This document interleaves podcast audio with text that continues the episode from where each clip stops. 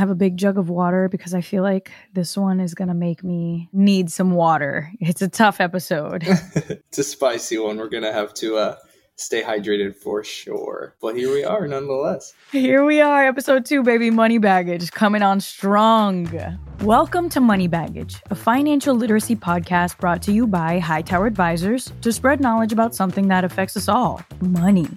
We're your hosts, Jo Franco. And I'm Dave. And we're on an investigation to learn how to strategically deal with our money baggage. We're going to be covering all kinds of things from debt to savings to home ownership to credit cards all things under the sun finance to help people change their money mindset. We're really trying to help this next generation move and help out with our in their financial independence. Knowledge as wealth. So let's handle this money baggage. Let's get into it. Are you ready for this topic? The debt is real up in here. Today is a big one, Jo. We are talking about all things debt, fun, scary. I don't ever think anybody said debt and fun in the same sentence.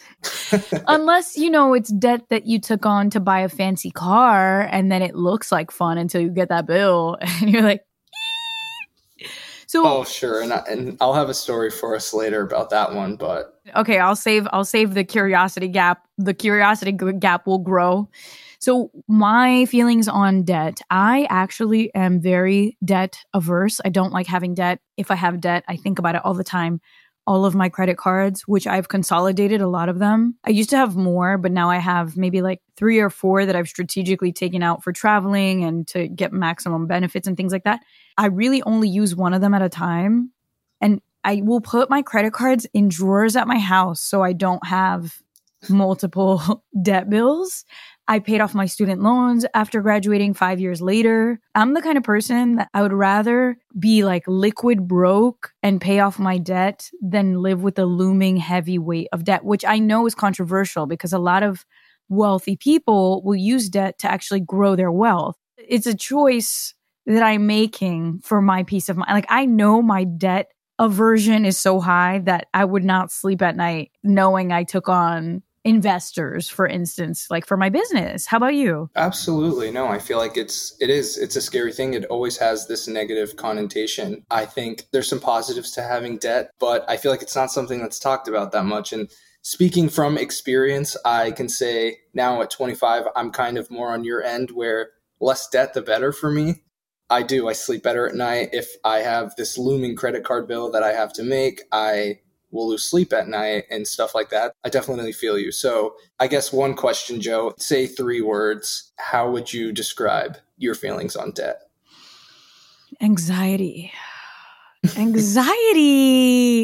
and it's funny because in my life, I've already dealt with tons of debt. We in our lifetimes will all deal with many different kinds of debt. And there are, we're going to break down the kinds of debt. But for me personally, I dealt with initially credit card debt when I was 18, I got my first credit card. I got it to buy an iPod.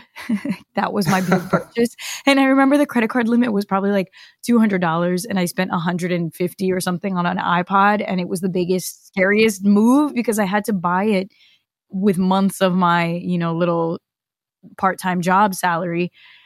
Yeah, I think I was always nervous about debt, but then when I went to college it was this massive shift because it was $25,000 a semester to go to my school. And I tried everything I could to get loans and scholarships and stuff, but I still ended up owing 70K in debt when I graduated. I was paying off the debt while in college. I was paying off the interest, which is rare, and I didn't have any support paying college. So I just lit a ridiculous fire under me to work because, again, as somebody who is anxious about debt, I'm like, I need to do whatever it takes to pay off this debt paid off the debt and then it's the next big purchase is a car. I bought a car when i was like 25 or something crazy like a lot mm-hmm. later than normal. But same thing i paid my car off in full. I got a loan from a credit union and applied for the special program where i got like 0.5% less interest if i signed up to buy a car from their special affiliate like network. And i'm like yeah i'm going to do this cuz it's cheaper. Paid off the car. I basically avoid i'm i'm debt avoidant for sure. How about you? I mean, it sounds like a scary thing, definitely, but it sounds like you've handled it in a decent way throughout the years. I mean, I'd say from my end, but like, do you think you have like any debt regrets or seems like you figured it out. So, great question. I'm the youngest of three, and I think I had the best opportunity to see what my siblings were doing wrong and avoid it. Mm. So my mm-hmm. sister when she was 18 she got a, a, credit card to like a massive store and she she swore it was free money. This woman did not think she would have to pay back. So she ran up her credit card bills. Sissy, if you're hearing me, I'm sorry.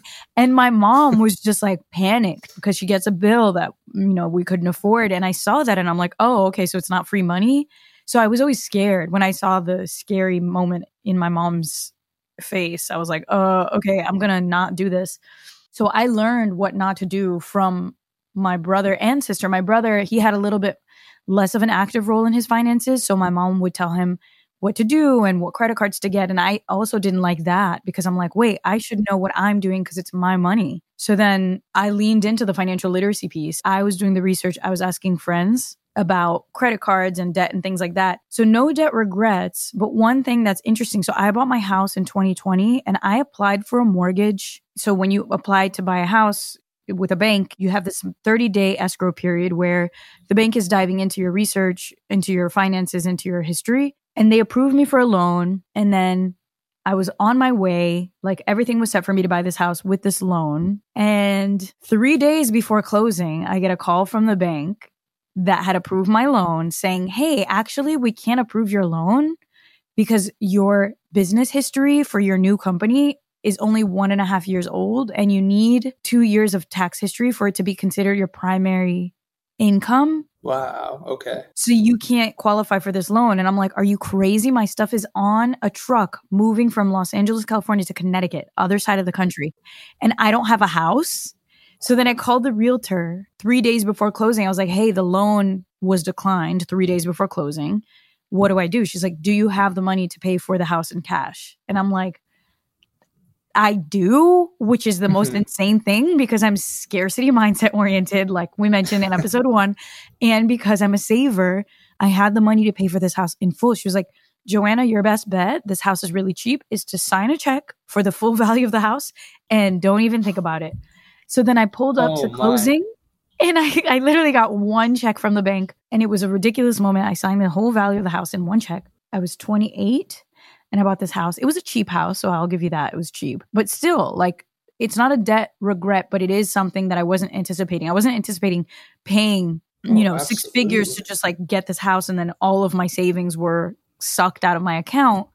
And then also you learn when you make an investment like that that taking on debt if debt is cheap is a good thing which i know we're going to get into. Absolutely. I mean that's that's an awesome thing that you're able to do that but uh I mean, looking back, you're probably a little bit happier that now you don't have this 30 year mortgage that you're dealing with and all this debt interest and stuff like that. It's a crazy story, actually. It's a crazy story. Yeah. And I think that's the important thing to, to realize. So everybody has their different relationship with debt. Some people are more debt avoidant like me, and others are completely comfortable with debt and they know it's a part of the game because it is a part of the game and it plays an important part of the game.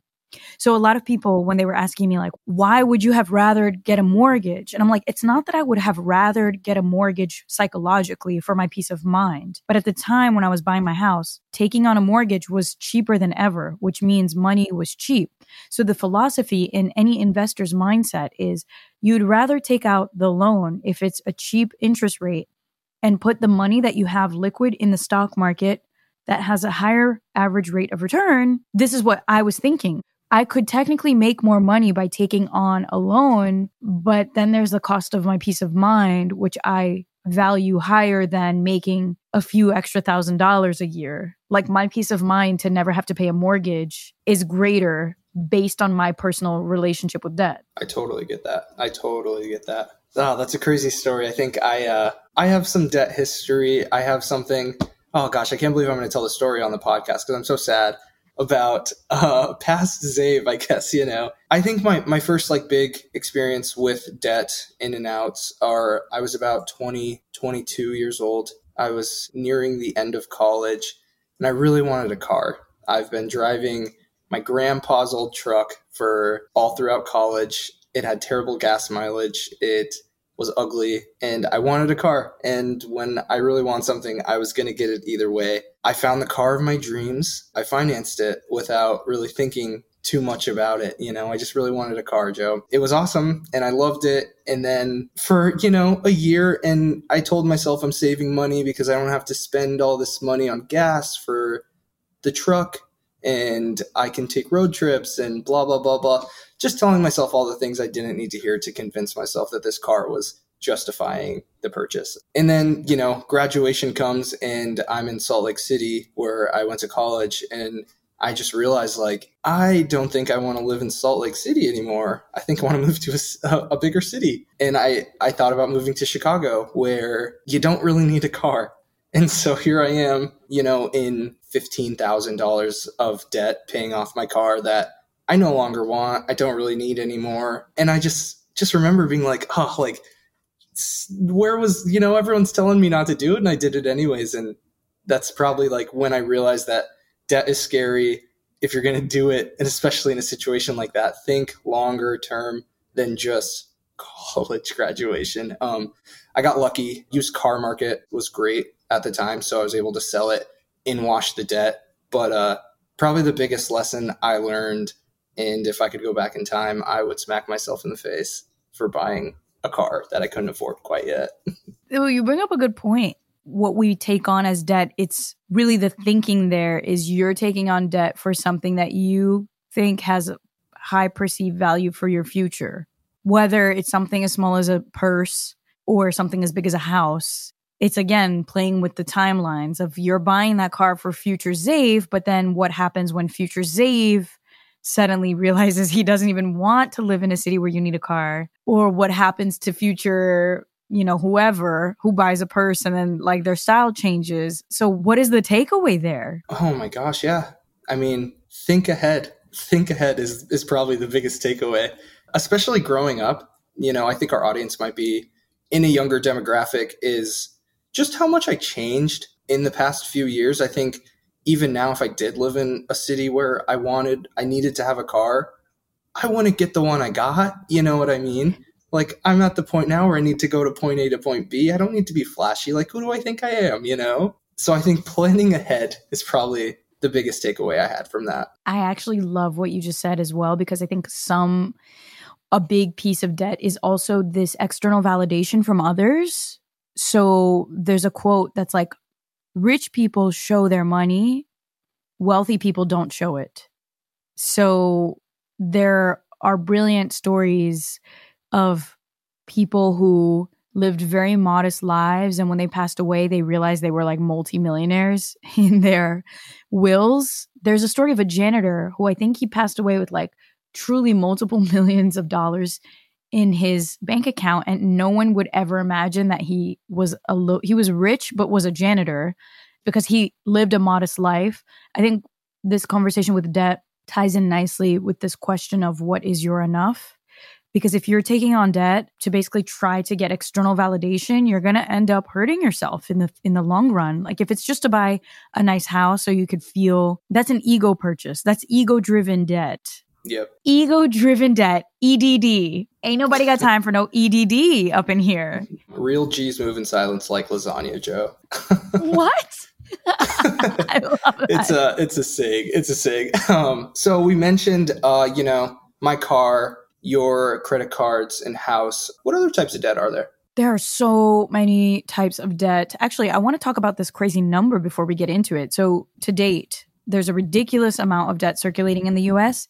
Consumer debt is hitting an all time record high with $16.9 trillion, and delinquencies are on the rise. So, that means that not only do we have a much higher number of consumer debt, anything from credit cards to car loans and home ownership, all of that. But we also are incapable of paying a lot of that debt. And when people go into delinquent payments, that means that their credit scores take a hit, which then just snowballs into a ball of problems. So that's pretty crazy. But as far as what consumer debt is, the different types, you have credit card debt, student loan debt, uh, a hairy one, auto loans, mortgages, so mortgage loans, medical, and personal loans. So those are the different categories. And I believe student loans and credit card debt and mortgage debt are the top categories. So at one point in your life, you will likely have to deal with one or all three of them in some combination? You know, it's it's such a scary thing, but I think one thing that we can all take a deep breath with is that most of us are in it together, Jo. Um, we all are going to experience it. Most of us have experienced it and will likely experience it in the future. A fact for you, Jo. Are you ready? I'm ready. Hit me with a fact. You know, I'm a nerd. I love a good fact. 77% of American households have at least one type of debt. Wow. That's a large a number. It's a lot. But also think about the homes that don't have debt. That's actually impressive that there are that many homes without debt. Yeah, it's a pretty big number. It's like what what are your secrets? you know? I know. But probably people like me who get hives just thinking about the word debt. like, I will pay for everything in cash. It's like my grandfather, my grandpa always said the one rule in life is always make more than you spend or never spend more than you make. And debt is the exact opposite. Like, debt is actively spending more than you have and or that you make. The first credit card was issued in 1958. That's insane. Uh, I mean, if you really think about it, that's it's pretty recent. It's pretty that's recent. so recent. The entire financial institution that we live and breathe by is pretty new. And so it makes sense that not all of us know, or, you know, there's always new information as well to learn. It makes sense that not all of us know how to handle debt because it's a new concept. Laws are constantly changing, debt interest rates change so we're just going to dive into a slew of facts now because we want to learn as much as possible. Again, this podcast is an investigation for both Zave and I to dive in so we learn more because we both have our money baggage. You listening probably have some of your own.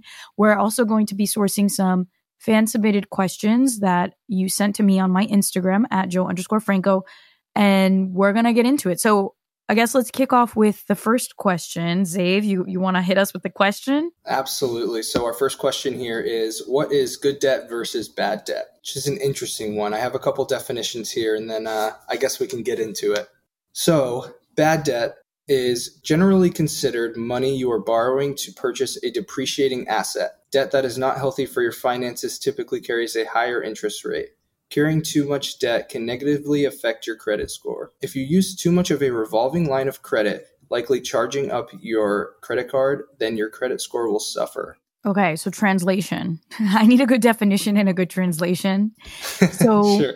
okay, bad debt, generally considered money you are borrowing to purchase a depreciating asset. So, depreciating asset is key there. But this is also subjective because you could technically buy a car and it's considered a depreciating asset but is it bad debt if you need it? Again, subjective. For sure. You know, you can be making money from that car, say you're an Uber driver, stuff like that. Or you finance something with the thought that the depreciation is going to happen now, but it might skyrocket in the future. So it's definitely something to think about. I think one of the biggest forms of bad debt that it's becoming more and more normal to as time goes on is this new um, you can finance like shoes and clothes and stuff like that. And I just feel like when I was growing up, that wasn't necessarily a thing, and it's becoming.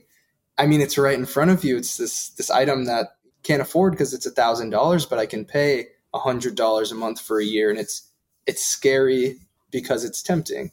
So, funny enough, in Brazil, that's a concept that's been around since the beginning of money, it seems. So, I'm Brazilian. I go to Brazil often. And whenever I go there, anything that you buy, it could be something that's $10 or $20, they'll ask you, How many times? And I'm like, How many times what? They're like, How many times do you want to, parcelar is the verb. Do you want to split up the payment? And you will pick like, oh, I want three times or I want five times. And it's just like a way money works in Brazil because the inflation rates are high and income is low and all of the reasons that they're, I mean, I'm assuming that that's why it's happening in the States now because of inflation being so high that people can't really afford things that they could easily afford before. But it is interesting because it changes the psychology of what people think they can buy. And I'm not really sure if it's for the better or for the worse because you can get out of hand quickly with that. Like imagine you go one month and you buy five things that you really couldn't afford one of the things and then you're you're accumulating these monthly payments. That's the thing. I don't like monthly payments. Absolutely. I will do mm-hmm. anything to avoid a monthly payment.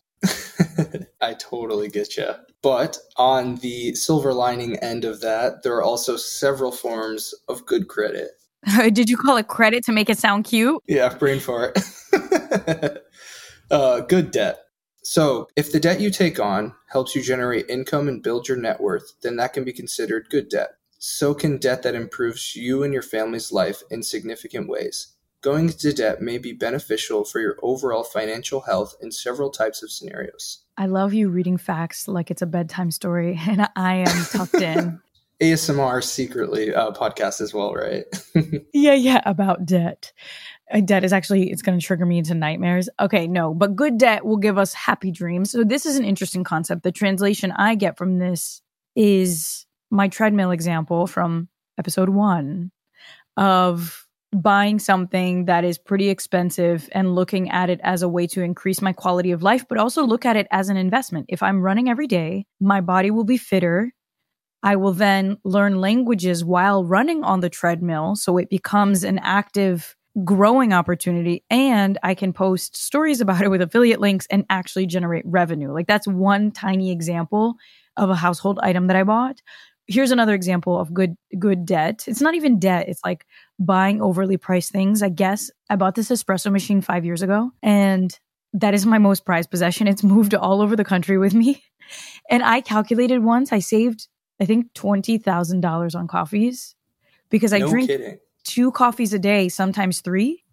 And you calculate, I'm doing that seven times a day. I mean, I'm seven times a day. I'm drinking seven coffees a day. No, I'm drinking coffee at least two times a day, seven days a week over the course of five years. And then you do the calculation of how much a coffee costs before this machine. It, it adds up. It really does yeah but i'm actually going to do the math right now because before the machine i was i was always at starbucks or you know getting coffee that was like five dollars in la so that's $70 a week times how many weeks in a year 52 times five that's $18000 saved from my $200 espresso machine that i bought five years ago i literally saved $18200 by making this investment. and that to me is a good debt situation. Just a small piece of, of good debt right there. I think, you know, one of the ones that kind of teeter on either end is student loans, which I think has the potential to be both good or bad debt.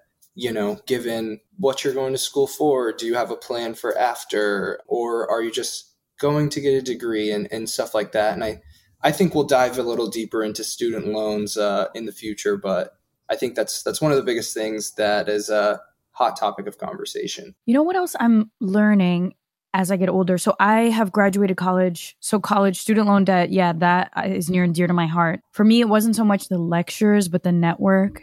I went to school in Manhattan as well, which I wanted to strategically do because I wanted to have four years with one foot in Manhattan and one foot in college. But a lot of the opportunities that I've accomplished not a lot of them, but some opportunities in the last decade of my entrepreneurship honestly came from the fact that I went to my university. I would get mm-hmm. DMs on LinkedIn from people being like, Hey, I work for this agency. I know you went to Pace and I, I went there too. We have this amazing campaign with this client. And I'm always shocked when opportunities like that come to me because it, it shows me that the ROI, the return on investment of my degree was not necessarily the lectures, but the contacts and the network the other thing I was going to say is after college, after university, there's this misconception that learning stops because a lot of people go straight into the workforce and they become employees or entrepreneurs. And I really, really, really want to stress this. This has changed my life in the last two years. I've made it a point to invest a significant amount of money in my education with workshops, masterminds, courses, because what ends up happening. So i've done a writing workshop. I'm doing it again this year.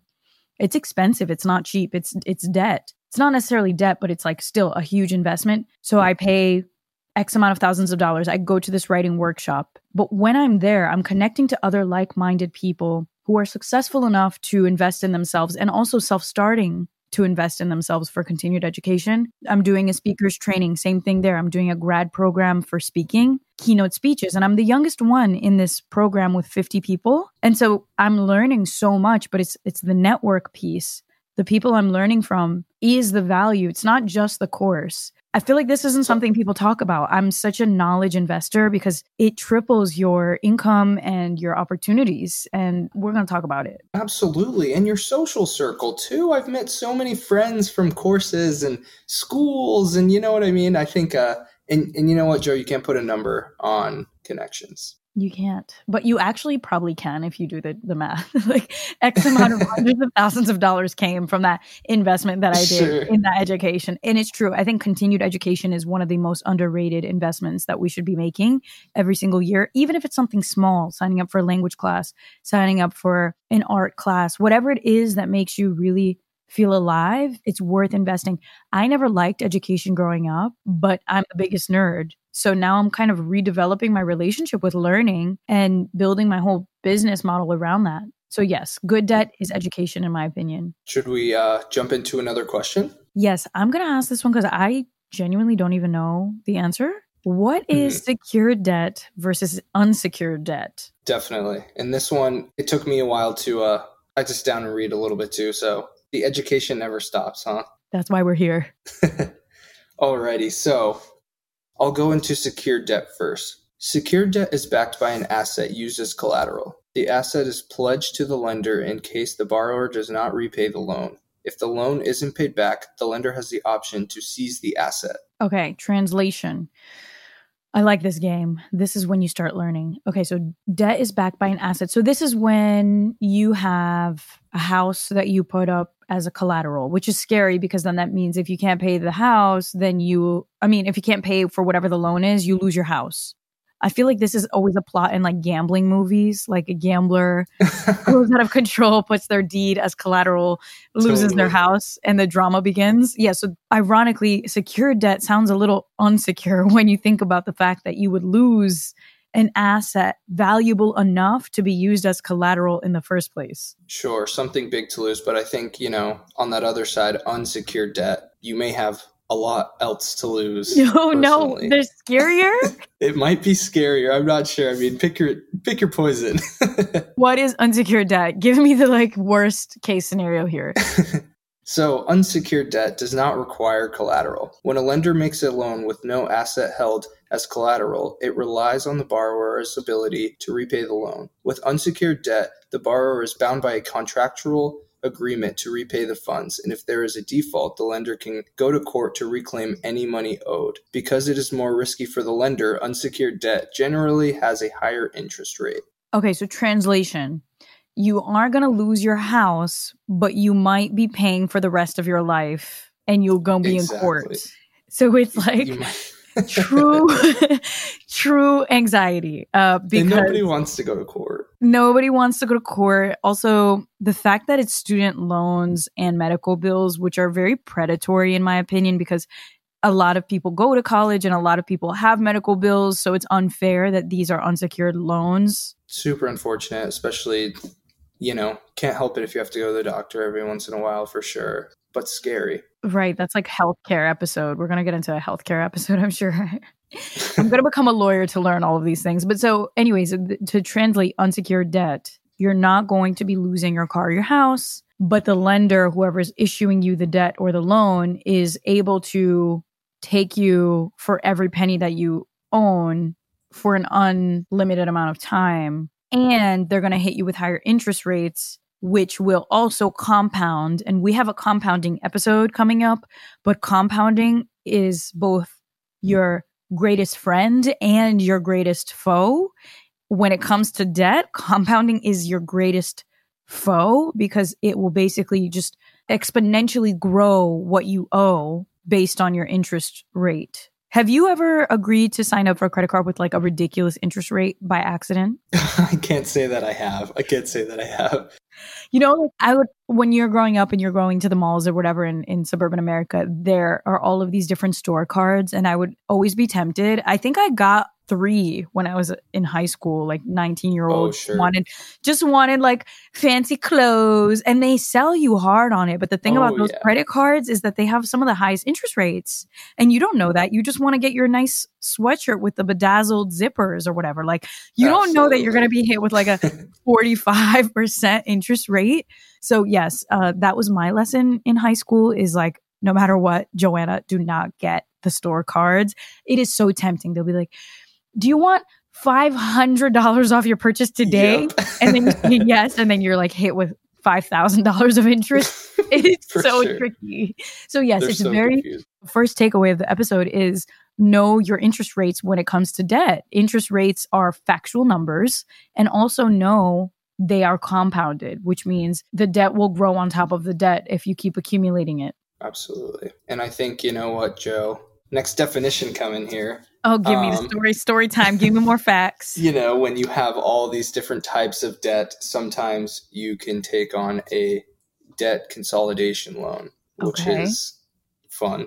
This so sounds this like the is, superhero of debt. This is like the superhero of debt coming into the scene. The almighty debt of all debts here. Um, debt consolidation loans are the process of combining several debts into one loan, sometimes with a lower interest rate. So this is your exhale. This is your breather. This is you having one login as opposed to 55 where you lost the password and you don't even know what you owe anymore.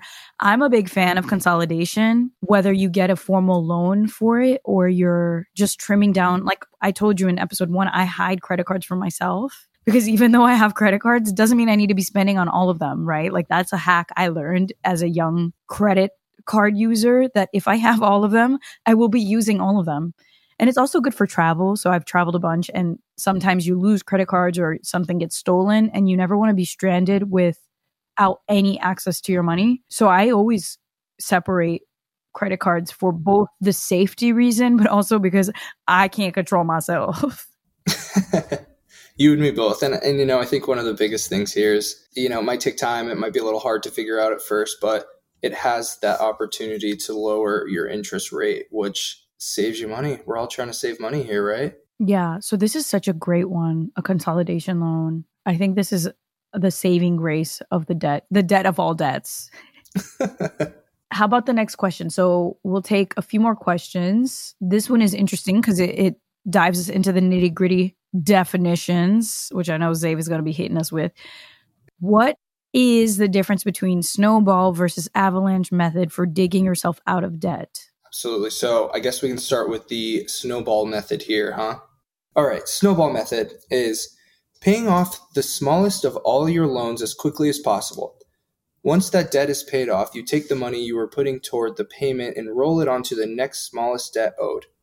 Ideally, the process would continue until all debts are paid off. As you roll the money from the smallest balance to the next on your list, the amount snowballs and gets larger and larger, and the rate of the debt that is reduced accelerates. Huh. Okay. So it's basically the start with a grain of sand, end up paying off the whole beach. It's like that. Starts not too bad and gets harder and harder as you go, huh? Yeah, interesting. Okay. And then we have the avalanche method. Okay, what's the avalanche method? The avalanche method focuses on paying the loan with the highest interest rate first. Similar to the snowball method, when the higher interest rate is paid off, you pay that money toward the account with the next highest interest rate and so on until you're done. By focusing on the loans that are the most expensive to carry in the long run, this would effectively mean you should pay less over time with this method, as it addresses high interest first. Okay, great. So, translation this is the complete opposite. You're getting rid of the fat, chunky debt, which reminds me of the saying, do the hardest thing first. There's a productivity philosophy that's like, if you wake up in the morning and you have to do five things, and four of those are smaller tasks, administrative tasks, and one of them is like high energy, very creative, you need to focus. You should do that one first because if you do the smaller ones, you might burn yourself out and then you'll never have enough energy for the bigger one. Mm-hmm. So I mm-hmm. think avalanche method also on a financial note, if you're killing the loan with the most interest rate, you will save a bunch of money because of again compounding interest. So with the snowball method, I feel like the snowball method is like putting every step of your waking day on your to-do list and checking it off just to feel good. sure, sure. Absolutely. Sure. You know what I'm saying? You're like Absolutely. drink water, check. Put on my shirt, check. And yeah, then it's like brush my teeth. Yeah. Write my research paper. You never get to that because you're too busy Definitely. checking off. Open the curtains so I think for me, if I had to choose, it would be avalanche method. It's just get the hefty loan out of the, out of the way, target the highest interest rate, be done with it and then Just I can work backwards. with. Yeah. Absolutely. I think, you know, the the one positive for the snowball method might be if, you know, in the foreseeable future something crazy is going to happen financially for me. I have an investment that's about to pay off or I'm about to get my degree and get this job, you know what I mean? So I'm just kind of paying off ends meet while I can and then make the big payment in a little bit as long as you're doing something, right? Yeah, I get it. I get it. I'm still Team Avalanche. Team Avalanche. I'm gonna make T-shirts. I like this. This podcast is great. I'm learning. Are you learning? Oh, I'm learning so much. This is so super duper interesting for me too. And it's something I wish I would have learned 10 years ago, 5 years ago, Jo, you know. I don't know. Yeah, I know. Same. I feel like what we're doing on this podcast, again, this is not a podcast about advice, but it is a podcast about financial literacy where we're seeing what is out there. What are the options? Because it's almost like we have a million paths we can take and everybody's going to have their own unique money path and it's based on your personality, your risk aversion, your set of variables, who you have to take care of, where you want to go. So even when you get money advice from books or shows or whatever, take it with a grain of salt. Take it and translate it to your own situation. And we're not giving advice because there is no way, in my opinion, to give advice unless you sit down with someone. You're a licensed advisor, which I know Hightower has tons of them, and you can translate the legal and financial industry to what someone actually is experiencing and living. Right? Absolutely. So Yeah, it's like- 100%. this is the thing too that kills me. We're living in a time where everybody can be an influencer and everybody can have a platform, but it's very dangerous when you think about all of these people giving money advice who might not be qualified. And so know your sources. That's a big that's a big sister piece of advice. Like know your sources when you're consuming anything. And no one is going to know your money baggage like you'll know your money baggage. If you don't know your money baggage, you won't know how to unpack it. So step 1 is self-awareness, step 2 is action. Step three is just accountability to stay on top of it. Absolutely. Knowledge is power here. I will say, Jo, we've got some pretty good questions this episode. So shout out to everyone that asked a question and keep them coming, right? There's no such thing as a dumb question in this in this environment here. So keep them coming. Keep them coming. Yes, I think that's it for the day. We're probably going to do debt episode two, three, four, five, and six because there's a lot more to talk about when it comes to debt. But as always, thank you for listening to Money Baggage, a podcast brought to you by Hightower Advisors for financial literacy. This is for everyone out there listening who wants to level up their money knowledge and claim their financial independence. Don't forget to give our show five stars wherever you get your podcasts. And be sure to slide into Jo's DMs at Jo underscore Franco to ask as many questions as you want. No such thing as a dumb question. We will get the answer. And also, it's anonymous. So, hey, take advantage of that. We'll be back next week with more goodness so we can all unpack this money baggage. We will see you there. See you there.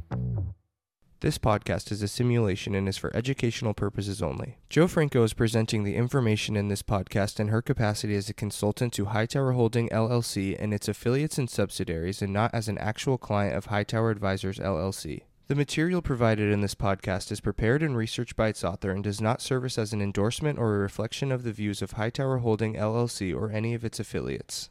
Hightower does not make any representations or warranties expressed or implied as to the accuracy or completeness of the information or for statements or errors or omissions or results obtained from the use of the information contained herein. Hightower Advisors LLC is an SEC registered investment advisor. Securities are offered through Hightower Securities LLC member FINRA/SIPC.